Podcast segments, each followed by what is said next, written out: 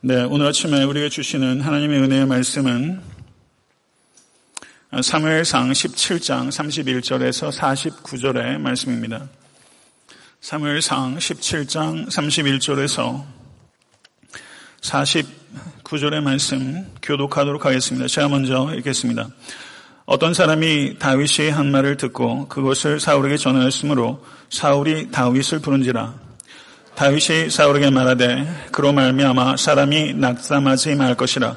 주의 종이 가서 저 블레셋 사람과 싸우리이다 하니 사울이 다윗에게 이르되 내가 가서 저 블레셋 사람과 싸울 수 없으리니 너는 소년이요 그는 어려서부터 용사임이니라.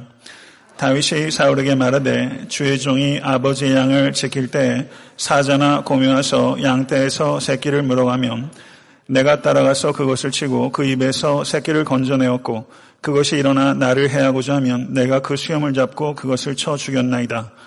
주의 종이 사자와 곰도 쳤은즉 살아계시는 하나님의 군대를 모욕한 이 할례 받지 않은 블레셋 사람이리까 그가 짐승의 하나와 같이 되리이다. 또 다윗이 이르되 여호와께서 나를 사자의 발톱과 봄의 발톱에서 건져내셨은즉 나를 이 블레셋 사람의 손에서도 건져내시리이다. 사울이 다윗에게 이르되 가라 여호와께서 너와 함께 계시기를 원하노라.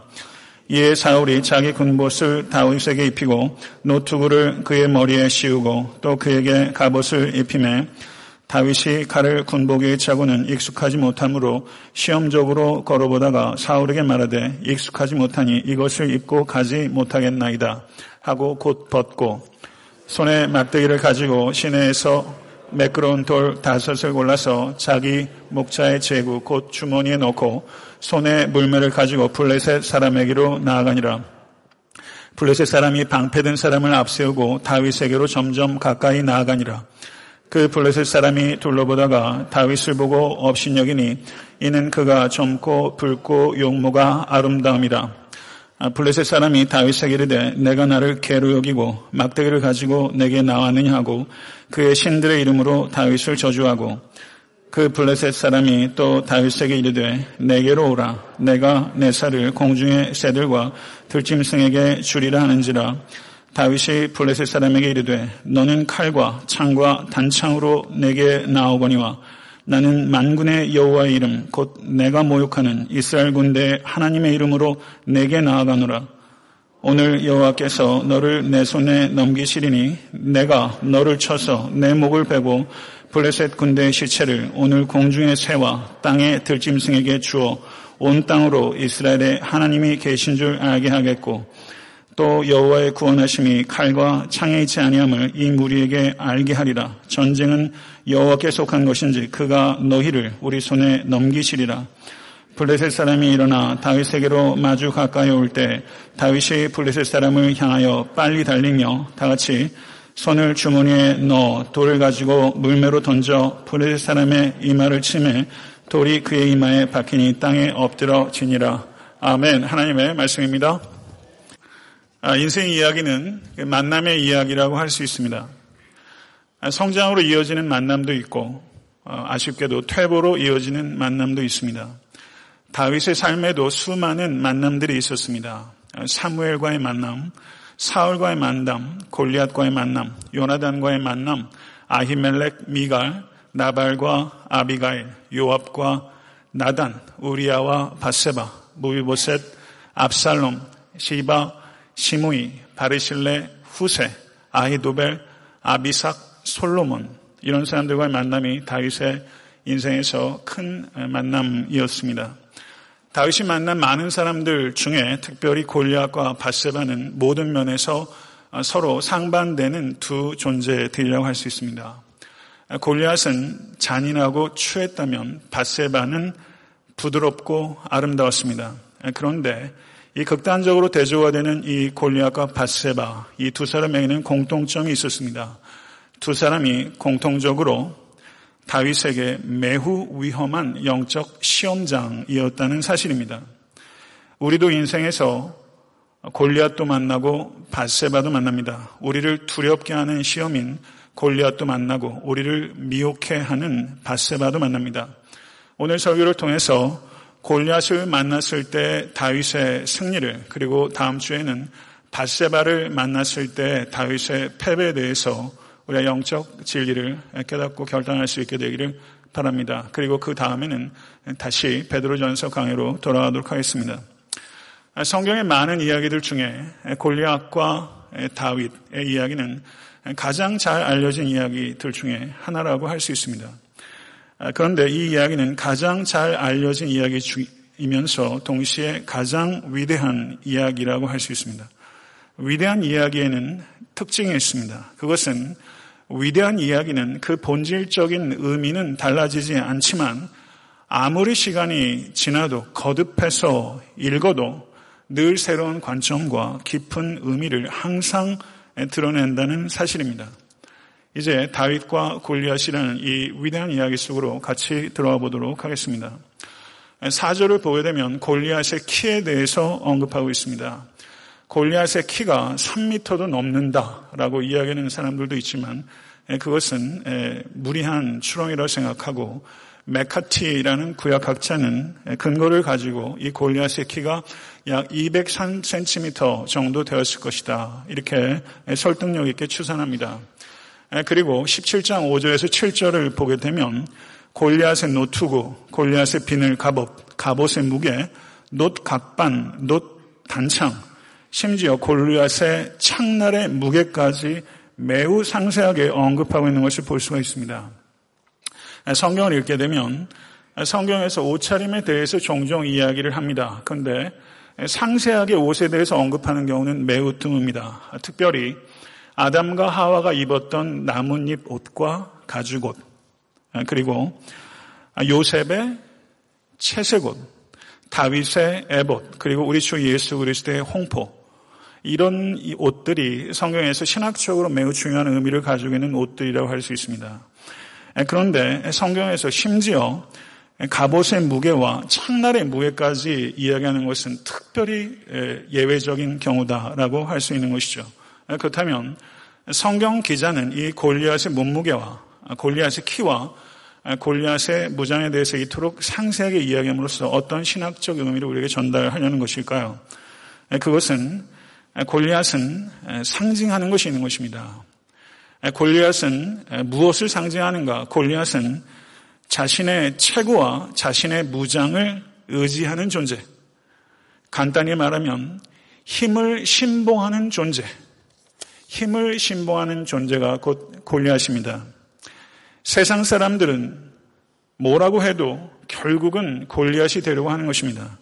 그런데 세상 사람들은 말할 것도 없고 예수를 믿는다고 자처하는 그리스도인들조차 하나님을 의지하는 다윗이 되기보다는 힘을 의지하는 골리앗이 되려고 골몰하고 있는 것이 엄연한 실태입니다. 그렇다면 이 자리에 계신 성도님들께 묻고 싶습니다. 성도님들은 무엇을 의지하며 살아가고 계십니까? 골리앗의 전신 갑주가 아니라 하나님의 전신 갑주를 입으시는 모든 권속 되실 수 있게 되기를 간절히 바랍니다. 8절에서 10절은 이스라엘을 모욕하는 골리앗의 조롱의 말이 기록되어 있습니다. 전쟁에서 조롱하는 말은 전의를 상실케 하는 전쟁에 있어서의 매우 중요한 전략 가운데 하나입니다. 우리의 원수 사탄도 이 전략을 구사합니다. 사탄의 참소를 통해서 바로 그리스도인들 여러분과 저의 전의를 상실케 하려고 하겠다는 것을 경계하실 수 있게 되기를 바랍니다. 이러한 골리앗의 기세에 사울과 이스라엘 군대는 완전히 짓눌렸습니다. 그런데 단 한 사람 다윗만이 눌리지 않고 아무것도 두려워하지 않았습니다. 왜 다윗만이 두려워하지 않을 수 있었는가? 그것은 다윗만이 하나님의 관점을 가지고 있었기 때문입니다. 하나님의 관점에 대해서 사무엘상 16장 7절은 이렇게 말씀하고 있습니다. 여호와께서 사무엘에게 이르시되 그의 용모와 키를 보지 말라. 내가 이미 그를 버렸노라. 내가 보는 것은 사람과 같이 하니 아니하니 사람은 외모를 보거니와 나 여호와는 중심을 보느니라. 아멘. 믿으십니까? 다윗만이 골리앗의 용모와 키를 보지 않았고 하나님의 관점에서 볼 수 있었기 때문에 다윗만이 두려워하지 않을 수 있었던 것입니다. 다윗은 하찮은 일을 하던 사람이었습니다. 사무엘이 왔을 때 다윗은 그 자리에 호출되지도 않았을 만큼 다윗은 가정에서도 하찮은 일을 했고 전쟁에서도 하찮은 일을 했습니다. 다른 형제들 세 명은 전쟁터에 불려와서 참전하고 있는데 다윗에게 주어진 일이라는 것은 고작 형들에게 음식을 가져다 주는 어떻게 보면 하찮은 일이라고 할 수 있는 것이죠. 다윗은 음식을 가져다 주러 그 자리에 왔다가 하찮은 일을 하고 있던 하찮은 자 다윗을 하나님께서 들어서 위대한 일을 하는 위대한 사람으로 키우셨다는 것을 믿으실 수 있기를 간절히 바랍니다. 오늘 저는 다윗의 승리, 이 다윗의 승리는 하나님께서 허락하신 승리입니다. 그렇지만 다윗의 승리에는 몇 가지, 다섯 가지 중요한 영적 원리가 있습니다. 이 다섯 가지 중요한 영적 원리가 여러분의 원리가 될 수 있게 간절히 바라고 여러분과 저도 우리의 영적 전쟁에서 매일매일의 싸움에서 승리할 수 있게 되기를 간절히 소망합니다. 첫째, 다윗은 거룩한 분노로 싸웠습니다. 3무엘상 17장을 주의 깊게 읽게 되면 여섯 번 반복되는 키워드가 있는데 그 단어는 모욕이란 단어입니다. 다윗은 이스라엘 군대 하나님을 블레셋 사람이 모욕하는 것에 대해서 거룩한 분노로 타올랐습니다. 다윗의 첫 번째 거룩한 분노가 언급되고 있는 것이 26절입니다. 이 할례 받지 않은 블레셋 사람이 누구이게 살아계시는 하나님의 군대를 모욕한단 말입니까? 이렇게 다윗이 질문했던 것입니다. 유심히 살펴보게 되면 다윗은 골리앗을 한 번도 골리앗이라는 이름으로 부르지 않고 번번이 골리앗을 블레셋 사람이라고 말하고 있습니다. 여기에는 다윗의 분명한 의도가 있는 것이고 다윗은 하나님을 모욕하는 대적을 향해서 격렬한 혐오감을 블레셋 사람이라고 부르는 것을 통해서 나타낸 것이죠. 성도 여러분, 다윗이 던진 이 질문, 이 질문은 가깝게는 자기의 형제들을 향해서 던진 질문이지만 이스라엘 온 군대와 그리고 사울을 향해서 던진 질문이라고 할 수 있습니다. 그런데 이 질문은 질문에 그치는 것이 아니라 매서운 질책입니다. 그 질책은 이렇게 바꿔 이해할 수 있습니다. 어떻게 당신들은 이와 같이 하나님을 모욕하는 것을 듣고도 못 들은 채 하며 있을 수 있습니까? 다윗의 질문은 사실 이와 같은 질책입니다. 다윗의 질문, 곧 다윗의 질책을 현대 기독교는 들어야 합니다. 현대 기독교인들은, 현대 교회들은 하나님을 모독하는 세상의 수많은 죄된 도전에 대해서 분노를 갖지 않는 매우 비극적이고 매우 위험한 상태에 있습니다. 우리는 죄에 대한 사고방식과 죄에 대한 반응 방식에 있어서 현저하게 무뎌져 있다는 것을 깊이 자각해야 됩니다. 성도 여러분, 그리스도인이 자신의 죄에 대하여 부끄러워하지 않고 세상의 죄에 대해서 얼굴이 붉어지지 않는다면 개인에게도 교회에도 세상에도 나라와 민족에도 소망은 없습니다. 죄에 대한 수치와 의분이 이 자리에 계신 모든 권속들에게 회복될 수 있게 되 간절히 바라고 죄에 대한 수치와 의분이 회복될 때 교회에도 가정에도 사회에도 소망이 회복되는 것을 목격하게 될 것입니다. 성도 여러분, 성경은 분노하라고 가르칩니다. 그렇지만 모든 분노를 억제하라고 가르치지 않습니다. 하나님께서는 사랑의 하나님이시며 동시에 진노하신 하나님이시고 하나님의 진노는 죄에 대한 혐오이고 하나님의 사랑은 죄인에 대한 사랑입니다. 하나님의 진노는 하나님의 거룩이며 하나님의 영광의 가장 중요한 한 부분이라는 것을 깊이 생각하실 수 있는 우리가 되어야 될 것입니다. 성도 여러분, 우리는 복음을 전할 때 죄에 대한 하나님의 진노를 말하지 않으면 죄인에 대한 하나님의 사랑을 말할 수 없습니다. 하나님의 진노를 이해하지 못하면 하나님의 사랑을 결코 이해할 수 없습니다. 죄된 현실에 대하여 그리스도인들이 침묵한다면 죄된 현실은 개선되지 않을 뿐만 아니라 정체되지 않습니다. 더 악화될 것입니다. 분노해야 할 때 그리스도인들이 분노하지 않는 것, 그것은 죄를 용인하는 죄, 죄를 조장하는 죄, 또 다른 죄를 범하는 것이 된다는 것에 대해서 깊이 생각하실 수 있는 여러분과 제가 될 수 있게 되기를 간절히 바랍니다.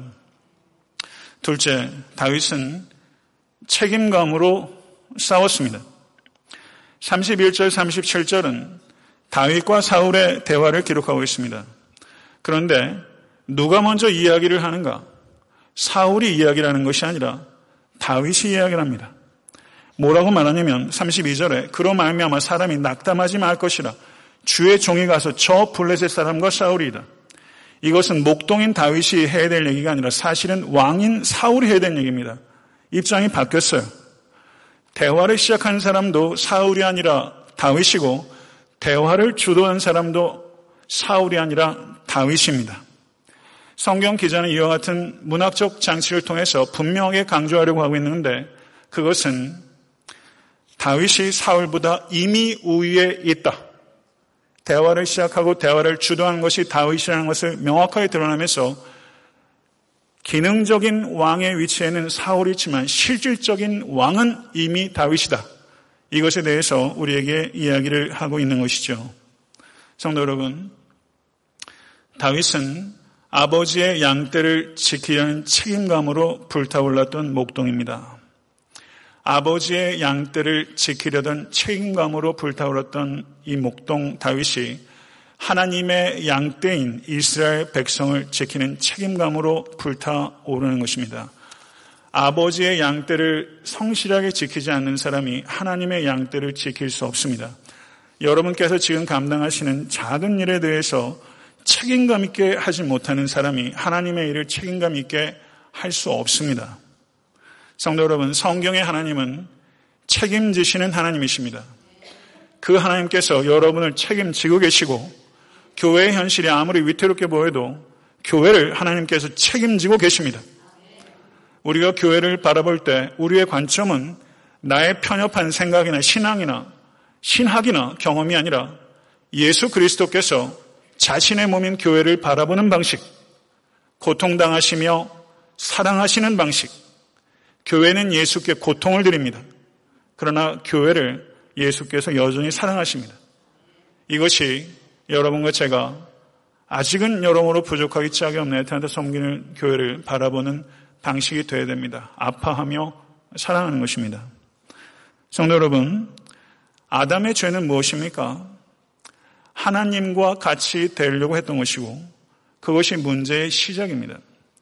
그러면 마지막 아담이신 예수께서는 어떻게 하나님과 같이 되려고 하는 그 문제를 해결하는가? 하나님이신 예수께서 인간이 되심으로 그 문제를 해결하셨습니다. 참 기가 막히지 않습니까?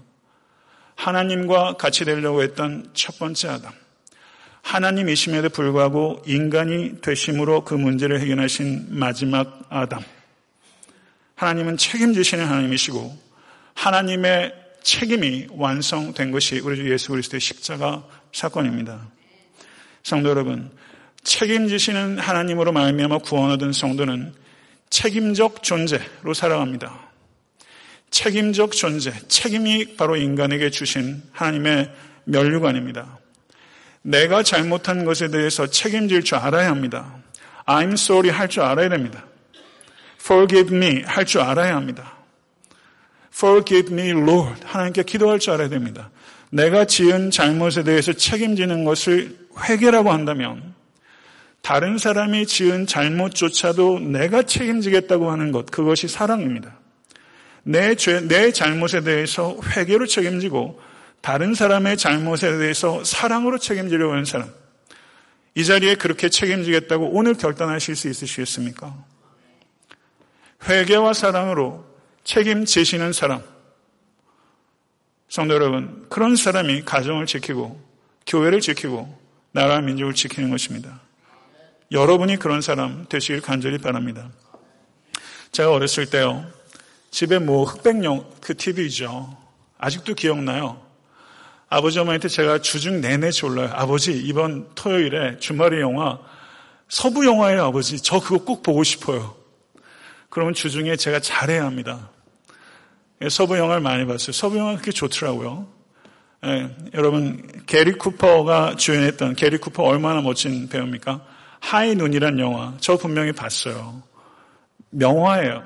미국 대통령이 가장 추천한 영화가 High Noon입니다. 집에 가셔서 한번 High Noon 빌려서 한번 보세요.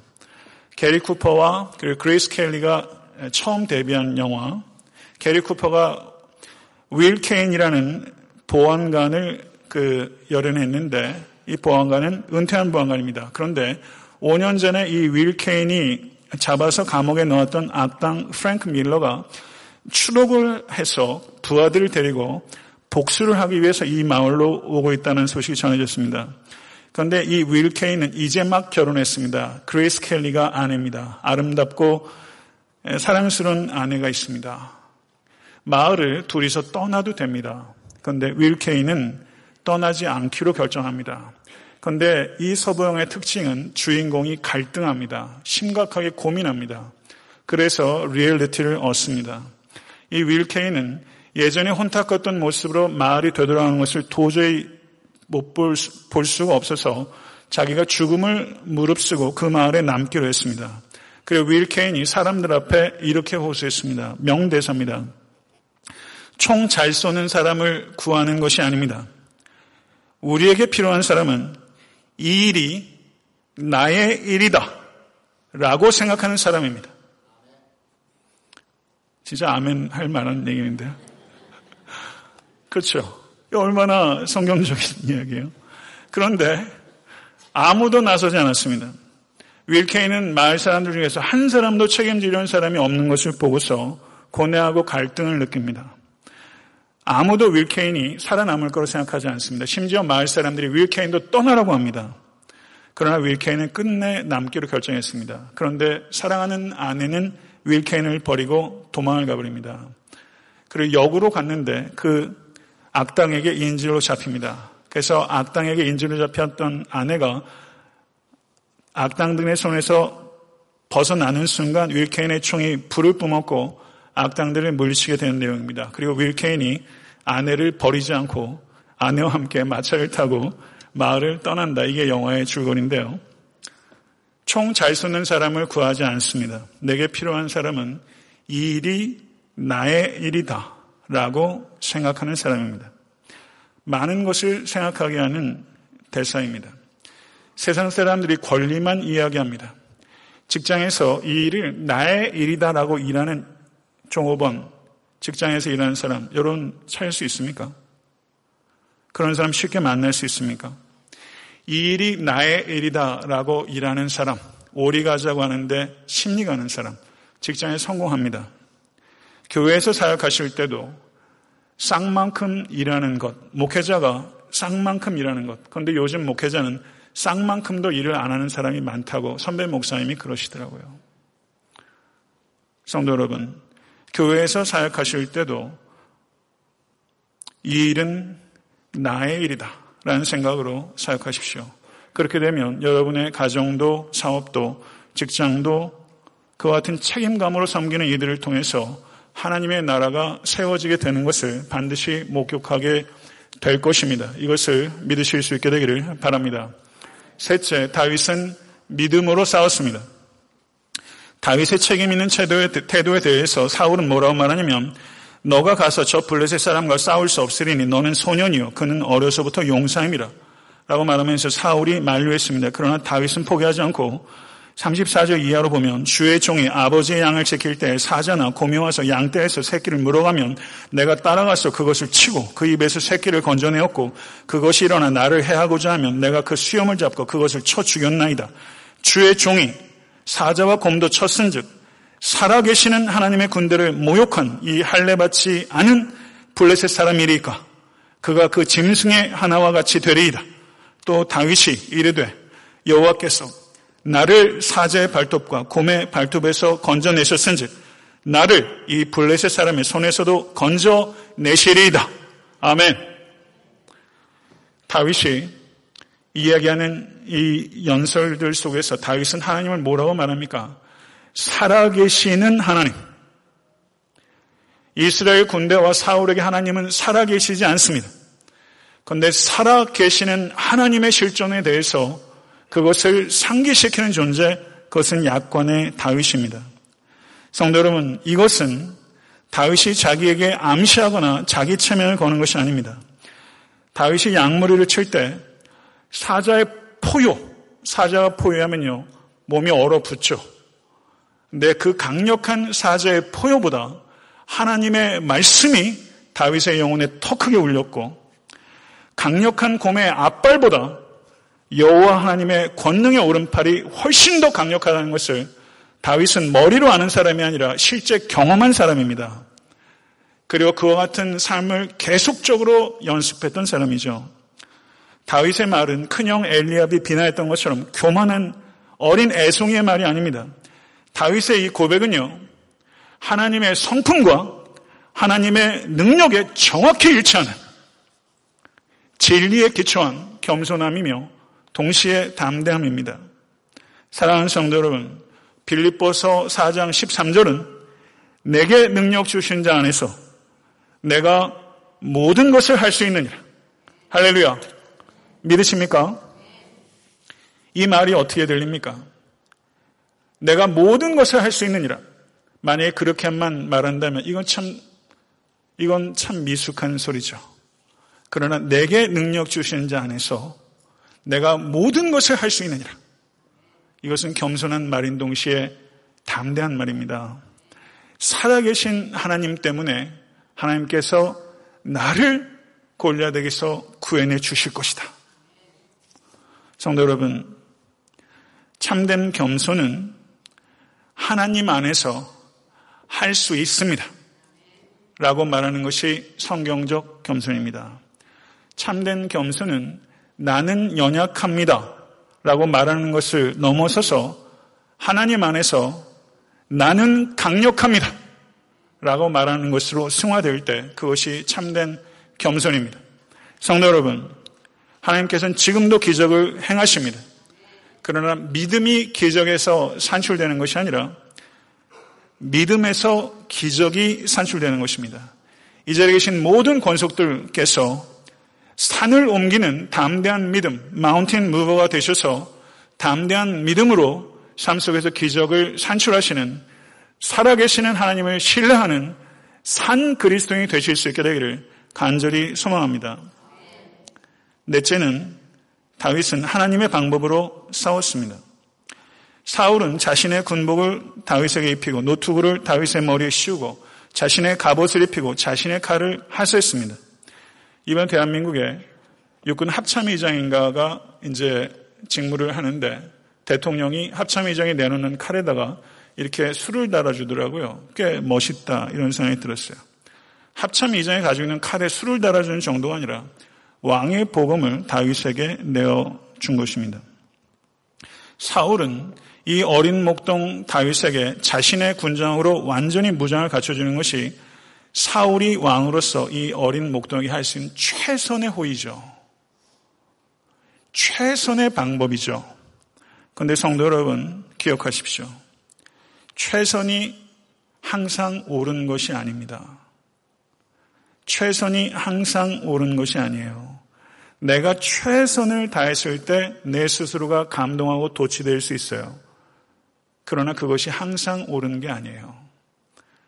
왕으로서 다윗에게 자신의 군장을 내어주는 것, 신문 기자들이 한참 쓸 일이죠. 그러면 사람들은 감동할 거예요. 최선이라고 생각할 거예요. 그러나 그것이 최선, 최선이었지만 하나님의 방법은 아닐 수 있다. 이것에 대해서 겸손하게 생각하실 수 있기를 간절히 바랍니다. 사울은 이미 메마른 영성을 가지고 있는 사람이에요. 사울이 다윗에게 뭐라고 말하냐면 여호와 하나님께서 너와 함께 하시기를 원하노라. 이 말 틀린 말입니까? 맞는 말입니까? 맞는 말이죠. 말은 바르게 했는데 사울은 하나님의 방법을 찾아낼 수 있는 영성을 이미 이뤘어요. 이거 무서운 것입니다. 사랑하는 성도 여러분, 말라버린 영성을 가지고 있는 사람, 사울과 같은 사람, 그 사람은 입으로는 하나님을 말하지만 실제는 하나님의 방법을 못 찾습니다. 교회가 그럴 수 있습니다. 목사가 그럴 수 있습니다. 내가 그럴 수 있습니다. 이것에 대해서 경계하십시오. 입으로는 하나님을 이야기하면서 하나님께서 기뻐하시는 방법을 못 찾습니다. 최선을 다하는데 못 찾을 수 있습니다. 사랑하는 성도 여러분, 사울의 완전 군장을 받았던 이 다윗이 몇 걸음을 걸었어요. 그런데 익숙치 않아서 곧 벗었다. 성경이 말합니다. 다윗이 전쟁 구경이나 한 사람입니까? 사울은 전쟁에서 전쟁통입니다. 전쟁에서 잔뼈가 굵은 전문가요. 그리고 최고의 군 통수권자입니다. 전문가의 조언을 거절하는 것 어렵습니다. 어려운 일이에요. 전문가의 조언 들어야 합니다. 그러나 성도 여러분, 전문가의 조언을 거절해야 될 때가 있습니다. 더군다나 그 조언을 해주는 전문가가 왕일 때 전문가이면서 왕인 사울의 조언을 거절한다는 것, 그것도 20도 안 된 이 소년이 그것을 거절한다는 것, 이거는 여간한 확신과 용기가 없으면 할 수 없는 일입니다. 이런 사람이 필요합니다. 그리고 다윗은 엘라 골짜기로 내려갑니다. 빌린 무기는 항상 재난을 가져옵니다. 다윗에게 필요한 것은 빌린 무기가 아니라 자기에게 알맞는 무기입니다. 교회가 사탄과 싸울 때 교회는 골리앗의 전신갑주로 싸우는 것이 아니라 에베소서 6장에서 얘기하는 하나님의 전신갑주로 싸워야 합니다. 에탄타 섬기는 교회는 골리앗의 전신갑주를 벗어야 합니다. 그리고 하나님의 전신갑주를 입어야 합니다. 그리고 엘라 골짜기로 내려가야 합니다. 오늘 이 예배 시간에 내가 그리고 여러분이 이 자리에 있는 각자가 엘라 골짜기로 내려가야 합니다. 어느 편에도 가담하지 않고 엘라 골짜기는 제3의 지역으로 내려가는 영성. 엘라 골짜기로 내려가는 영성. 양쪽이 얼마나 긴장감이 팽배해 있었겠어요. 그 가운데서 다윗은 엘라 골짜기라는 제3의 지대를 찾아서 그곳으로 외롭게 단독자로 하나님을 만나기 위해서 엘라 골짜기로 내려가요.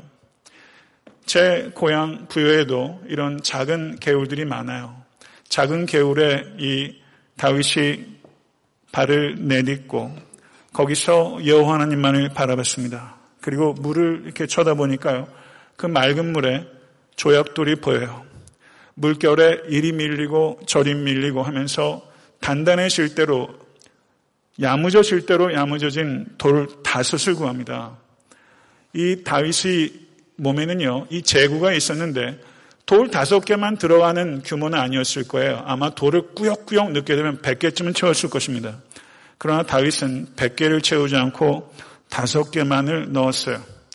다섯 개 안에 생부를 낼 수 있다고 확신했기 때문입니다. 성도 여러분, 우리가 하는 일만큼이나 우리가 하는 일의 방식도 중요하다는 것을 기억하십시오. 여러분이 하시는 일의 목적이 아무리 순수해도 그 순수한 목적을 이루는 수단과 방법과 절차가 정당하지 못하면 그 목적이 이루어져도 하나님의 이름이 높여지는 것이 아니라 하나님의 이름에 수치를 가하게 될 것입니다. 사랑하는 성도 여러분, 우리가 사역하는 방법, 여러분이 사역하는 방법은 우리가 믿는 바와 일치되어야 하며 여러분과 저 그리고 그리스도인들이 믿는 바는 우리 주 예수 그리스도의 십자가입니다. 우리는 예수 그리스도의 십자가를 믿습니다. 예수 그리스도의 십자가를 전달하는 방식은 돈이 아닙니다. 힘이 아닙니다. 십자가를 지는 것으로 증거하는 것입니다. 아마존 성교의 신학교가 열매를 맺는 유일한 방식은 예수 그리스도의 십자가를 지는 우리가 될 때 열매를 맺게 된 것입니다. 사랑하는 성도 여러분, 다윗이 사울의 군장을 거부했던 것처럼 다윗의 후손이요, 다윗의 주인이신 참 인간이시요, 참 하나님이신 예수 그리스도께서는 사탄의 유혹을 거부하셨습니다. 에덴의 유혹의 성격이 너희가 하나님과 같아질 수 있느냐 하는 것이었다면 광야의 유혹은 너가 진정코 인간이 될 수 있느냐 이것이 유혹의 요체입니다. 성도 여러분, 사탄의 세 가지 유혹은 첫 번째는 빵이 돌이 빵이 되게 하는 기적. 두 번째는 높은 곳에 뛰어내리도록 하는 신비. 세 번째는 나에게 경배하면 온 열국을 너에게 주겠다는 권력. 사탄은 예수 그리스도를 이 세 가지로 유혹했습니다. 기적과 신비와 권력으로 사람을 모으라. 그렇게 하나님의 아들이심을 증명하라. 이것이 사탄의 유혹이었습니다. 한마디로 요약하면 십자가 없는 왕관의 유혹. 그것이 사탄의 유혹이고 그것이 그리스도께서 당하신 유혹이고 그리스도인들이 당하는 유혹입니다. 사랑하는 성도 여러분, 예수께서 십자가에 달리셨을 때 사람들이 내려오라고 조롱했습니다. 그러나 예수께서는 끝까지 내려오지 않으셨습니다. 기적을 행하라고 유혹하는 사람들의 요구를 무시하시고 예수께서는 끝까지 기적을 행하지 아니하시고 무력하게 희생당하셨습니다. 사랑하는 성도 여러분, 기적을 행하라는 유혹에 예수께서 끝까지 저항하셨습니다. 십자가 위에서 기적이 없었습니다. 그러나 십자가 위에서 기적이 일어났습니다. 그 십자가 위에서 감춰진 미스테리어스한 미러클 그것을 발견한 사람이 있었는데 그 사람은 백부장입니다. 이는 참으로 하나님의 아들이로서이다. 하나님의 아들이 십자가 위에서 죽임을 당할 수 있다는 것, 그것이 기적이라는 것을 깨닫는 사람. 사랑하는 성도 여러분, 러시아의 데모노 도스옙스키가 크리스천입니다. 그런데 도스옙스키가 예수 그리스도의 십자가의 죽음을 너무나 아름답고 명료하게 표현했습니다. 소설가이기 때문에 할 수 있는 표현을 생각하는데요. 도스옙스키가 뭐라고 말했냐면 저를 한번 따라해 보세요. 십자가의 기적은 억제의 기적입니다. 십자가의 기적은 성도 여러분 억제의 기적입니다. 하나님께서는 여러분의 팔을 비틀지 않습니다. 예수님께서 만약 십자가 위에서 기적을 통해서 내려오셨다면 그 자리에 있는 사람들의 팔을 비트는 것입니다. 믿지 않을래야 믿지 않을 수 없습니다. 이와 같이 힘으로 비트는 것은 굴종을 가져올 수는 있지만 사랑을 가져올 수 없습니다. 예수 그리스도께서는 지금도 여러분의 팔을 비틀지 않습니다. 예수 그리스도께서는 여러분의 자유로운 반응을 기다리고 계시고 여러분으로부터 기대하는 반응은 여러분의 사랑입니다. 여러분의 사랑을 기다리시는 주님께서 그 사랑을 부르시는 방식은 사랑입니다. 예수 그리스도의 십자가의 사랑, 잘 보이지 않지만 그 억제의 기적을 통해서 이 자리에 계신 한 사람 한 사람을 부르고 계시다는 것을 받아들이실 수 있게 되기를 간절히 소망합니다. 그래서 요한복음 12장 31절에 주님은 내가 땅에서 들리면 모든 사람을 내게로 이끌겠노라 하시니 이렇게 말씀하시면 자기가 어떠한 죽음으로 죽일 것을 보이심이로라 라고 말씀하셨습니다. 예수님을 통해서 극치적으로 드러난 하나님의 방법. 다윗이 엘라 골짜기로 가서 물맷돌 다섯 개를 주셨던 그 방식. 그 방식이 극치적으로 드러난 것이 예수 그리스도의 십자가의 죽음입니다. 십자가가 예수께서 드신 물맷돌입니다. 성도 여러분, 십자가를 예수께서 지셔도 되고 안 지셔도 되는 것이 아니었던 것처럼 그리스도인들 역시 십자가를 져도 되고 안 져도 되는 것이 아닙니다. 십자가 예수 그리스도를 통해서 구원을 얻은 성도는 십자가를 지도록 부름받은 성도입니다. 십자가를 여러분이 지고 안 지고 하는 것은 여러분에게 부가된 사항이 아니라 필수적으로 요청되는 사랑이고 신앙생활을 처음 시작해서 목회의 길을 가도 그래요.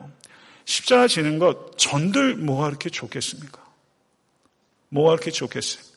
십자가를 회피하면 복된 길이라고 생각할 수 있습니다. 그런데 신앙생활을 하다 보면요. 십자가를 회피하는 게 복된 게 아니라 십자가를 지는 길이 복된 길이라는 게 알아주고 십자가를 회피할 수 있을 때 단맛을 느끼는 것이 아니라 십자가를 감당할 때 오히려 단맛을 느끼게 됐으니 여러분과 저의 입맛도 참 많이 변한 거예요. 우리는 변했어요. 십자가를 질 때 맛에서 단맛을 느껴요. 저는 애타한테 섬기는 교회가 그 맛을 사랑할 수 있는 교회가 되기를 간절히 바랍니다. 이 자리에 계신 사랑 모든 권속들에게 권합니다. 입으로 십자가를 증거하십시오. 그리고 삶으로 십자가를 증명하십시오. 그것이 우리가 부르심을 받은 목적입니다. 다섯째, 다윗은 열정적으로 싸웠습니다. 다윗의 두 번째 연설이 45절에서 47절에 기록되어 있습니다. 이, 이 가슴 뜨겁게 하는 이 연설, 이 연설 우리 다 같이 한번 다시 한번 읽어보도록 하겠습니다. 45절에서 47절입니다. 다 같이 큰 목소리로 읽겠습니다. 너는 칼과 창과 단창으로 내게 나오거니와 나는 만군의 여호와 이름 곧 내가 모욕하는 이스라엘 군대 하나님의 이름으로 내게 나아가노라. 오늘 여호와께서 너를 내 손에 넘기시리니 내가 너를 쳐서 내 목을 빼고 블레셋 군대의 시체를 오늘 공중의 새와 땅의 들짐승에게 주어 온 땅으로 이스라엘의 하나님이 계신 줄 알게 하겠고 또 여호와의 구원하심이 칼과 창에 있지 아니함을 이 무리에게 알게 하리라. 전쟁은 여호와께 속한 것인즉 그가 너희를 우리 손에 넘기시리라. 아멘. 성도 여러분, 피가 좀 끓으세요? 스물도 안 된 소년이 이 쏘아대는 이 경문과 같은 이 연설, 블레셋과 그리고 골리앗을 향해서 던지는 이 사자후, 그들을 향한 선포지만 1차적으로는 골리앗과 블레셋을 향한 선포지만 궁극적으로는 이스라엘을 향한 촉구입니다. 이중적인 목표를 가지고 있는 거예요. 주변의 나라들을 향해서 이스라엘의 하나님 여호와에 대한 어리석은 도전을 하지 말라는 엄중한 경고인 동시에 하나님의 백성인 이스라엘로 하여금 칼과 창과 단창을 의지하는 어리석음을 결코 범하지 말라는 권고인 것입니다. 사랑하는 성도 여러분, 다윗의 이 경고와 권고, 그것을 우리는 들어야 되는 것입니다. 다윗의 승리의 목적은요, 블레셋으로부터 이스라엘을 구원해 달라. 블레셋을 완전히 패배시켜 달라. 그게 다윗의 궁극적인 목표가 아니에요. 다윗의 궁극적인 목표는 이 세상의 눈앞에 오직 여호와의 하나님의 영광이 드러나는 것입니다. 여러분과 제가 왜 승리해야 합니까? 내 문제 해결하기 위해서 승리의 목적이 우리의 문제를 해결하는 것입니까? 하나님께서 문제를 해결해 주실 수 있습니다. 그러나 여러분과 저의 승리의 목적은요, 문제 해결이 아니에요. 여호와 하나님의 영광입니다. 여호와 하나님의 이름의 영광이에요. 그것이 다윗의 기도의 초점이에요. 그리고 48절에 이렇게 말합니다. 블레셋 사람이 일어나 다윗에게로 마주 가까이 올 때 다윗이 블레셋 사람에게로 마주 그 항으로 향하여 빨리 달리며 다윗은요 하나님의 영광 위해서 열정적으로 달렸던 사람입니다. 골리앗을 향해서 한 사람도 달려오던 사람이 없어요. 약관의 소년 다윗만이 달렸어요. 골리앗이 놀랬을 겁니다. 그런데 다윗의 손에서 물맷돌이 반짝하면서 공중을 갈라서 골리앗의 이마에 정통으로 박히고 골리앗은 쓰러졌고 다윗이 선포한 대로 저의 목은 베어졌고 블레셋은 패배했습니다. 그리고 시편 18편 29절에 다윗이 이렇게 말하고 있습니다. 저를 한번 따라하세요. 내가 주를 의뢰하고 적군에 달리며 내 하나님을 의지하고 담을 뛰어넘나이다. 여러분 이렇게 달리십시오. 다윗도 달렸고 바울도 달렸어요. 바울은 빌립보서 3장 12절에서 14절에 내가 이미 얻었다함도 아니요 온전히 이루었다함도 아니라 오직 내가 그리스도 예수께 잡힌 바 된 그것을 잡으려고 달려가노라. 형제들아 나는 아직 내가 잡은 줄로 여기지 아니하고 오직 한 일, 즉 뒤에 있는 것은 잊어버리고 앞에 있는 것을 잡으려고 표대를 향하여 그리스도 예수 안에서 하나님이 위에서 부르신 부르심의 상을 위하여 달려가노라. 할렐루야. 다윗도 달렸고 바울도 달리고 여러분도 달리고 저도 달리고 애탄다 섬기는 교회도 달릴 것입니다. 덴마크의 실존주의 철학자 키에르케고가 이런 말을 했어요. 이 시대는 종교가 부족해서 망하는 것이 아니라 하나님을 향한 열정이 부족해서 망하는 것입니다. 이것이 우리가 들어야 되는 경고입니다. 성도 여러분, 진리는요, 진리는요, 우리의 마음을 메마르게 하거나 차갑게 하지 않습니다. 참된 진리는 우리의 영혼을 뜨겁게 하고 따뜻하게 합니다. 진리는 사람을 따뜻하게 하고 뜨겁게 합니다. 달리기 원하십니까? 표대를 분명하게 정하십시오. 하나님의 영광을 위해서 뜨겁게 그리고 따뜻하게 전진하시는 열정으로 충만한 모든 권속 되실 수 있게 되기를 간절히 바랍니다. 말씀을 맺겠습니다. 아마존 성교신학교 개교 예배 시에 제가 어떤 말씀을 전할까 몇 달 동안 숙고했습니다. 그리고 개교식이 있었던 수요일 날 아침 새벽 4시에 일어나서 2시간 동안 그간 숙고하고 기도했던 것을 적었는데요. 아마존 성교 신학교의 비전은 한마디로 캐치프레이즈가 뭐냐면요. 저를 한번 따라 하십시오. 청년 다윗을 배출하는 아마존 신학교. 청년 다윗을 배출하는 아마존 신학교. 성도 여러분, 제가 성교지를 1년에 두세 차례 가게 됩니다. 월요일날 갔다 금요일날 오니까 이번 주 주일 설교 부목사님 하셨으면 좋겠다는 생각도 사실 들죠. 그렇게 권하는 분들도 계시고요. 그런데 성교지를 다니면서 본교회 강단을 소홀히 할 수 없기 때문에 가급적이면 제가 어, 주일에 할 수 있는 한 강단을 지켜야겠다 이런 생각이 듭니다. 목회자 선교지 가는 것에 대해서 여러 가지 시각들이 있을 수 있습니다만 제 개인적으로는 참 유익 큽니다. 뭐냐면요. 선교적 마인드를 제가 갖게 되고 제 자신과 우리 교회의 목회적 방향에 대해서 바라볼 수 있게 되는 것입니다. 청년 다윗을 배출하는 아마존 신학교, 그 교회, 그 학교를 후원하는 교회가 청년 다윗을 배출하는 교회가 되지 못한다면 그 소명 감당할 수 있겠습니까? 저는 에탄다 섬기는 교회가 청년 다윗 같은 사람을 배출하는 교회가 될 수 있길 간절히 바랍니다. 제가 신학생들에게 여러분들이 준비해야 될 물맷돌 다섯 개를 제가 말씀드린 바 있습니다. 학생들에게 권면하는 물맷돌 다섯 개는 다른 것이었지만 이 자리에 계신 권속들에게 오늘 저는 다섯 가지 물맷돌 그것은 거룩한 분노, 책임감, 믿음, 하나님의 방법, 열정입니다. 이 다섯 개의 물맷돌로 무장하십시오. 그리고 권리와 같은 사탄의 권세를 넉넉히 제압하셔서 하나님의 나라를 급속도로 확장시키는 이 자리에 계신 모든 성도와 에탄타 섬기는 교회가 될 수 있게 되기를 소원하고 또 소원하는 것입니다. 기도드리겠습니다.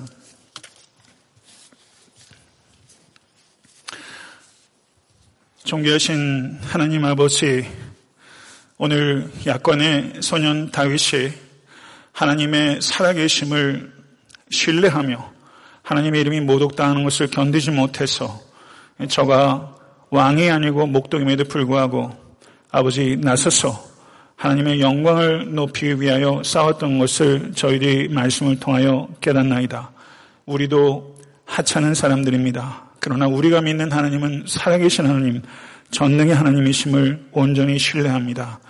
다윗을 승리하게 하셨던 하나님, 다윗이 갖고 있던 그 믿음의 다섯 가지 물맷돌을 우리도 준비케 하여 주셔서 이제 계신 모든 성도들이 청년 다윗과 같은 패기로 무장할 수 있도록 인도하여 주셔서 악한 골리앗의 권세를 물리치고 이 시대에 하나님의 이름의 영광을 위하여 하나님의 나라를 위해서 쓰임받는 모든 권속과 교회가 될 수 있도록 인도하여 주시옵소서 예수 그리스도 이름으로 간절히 기원하옵나이다. 아멘.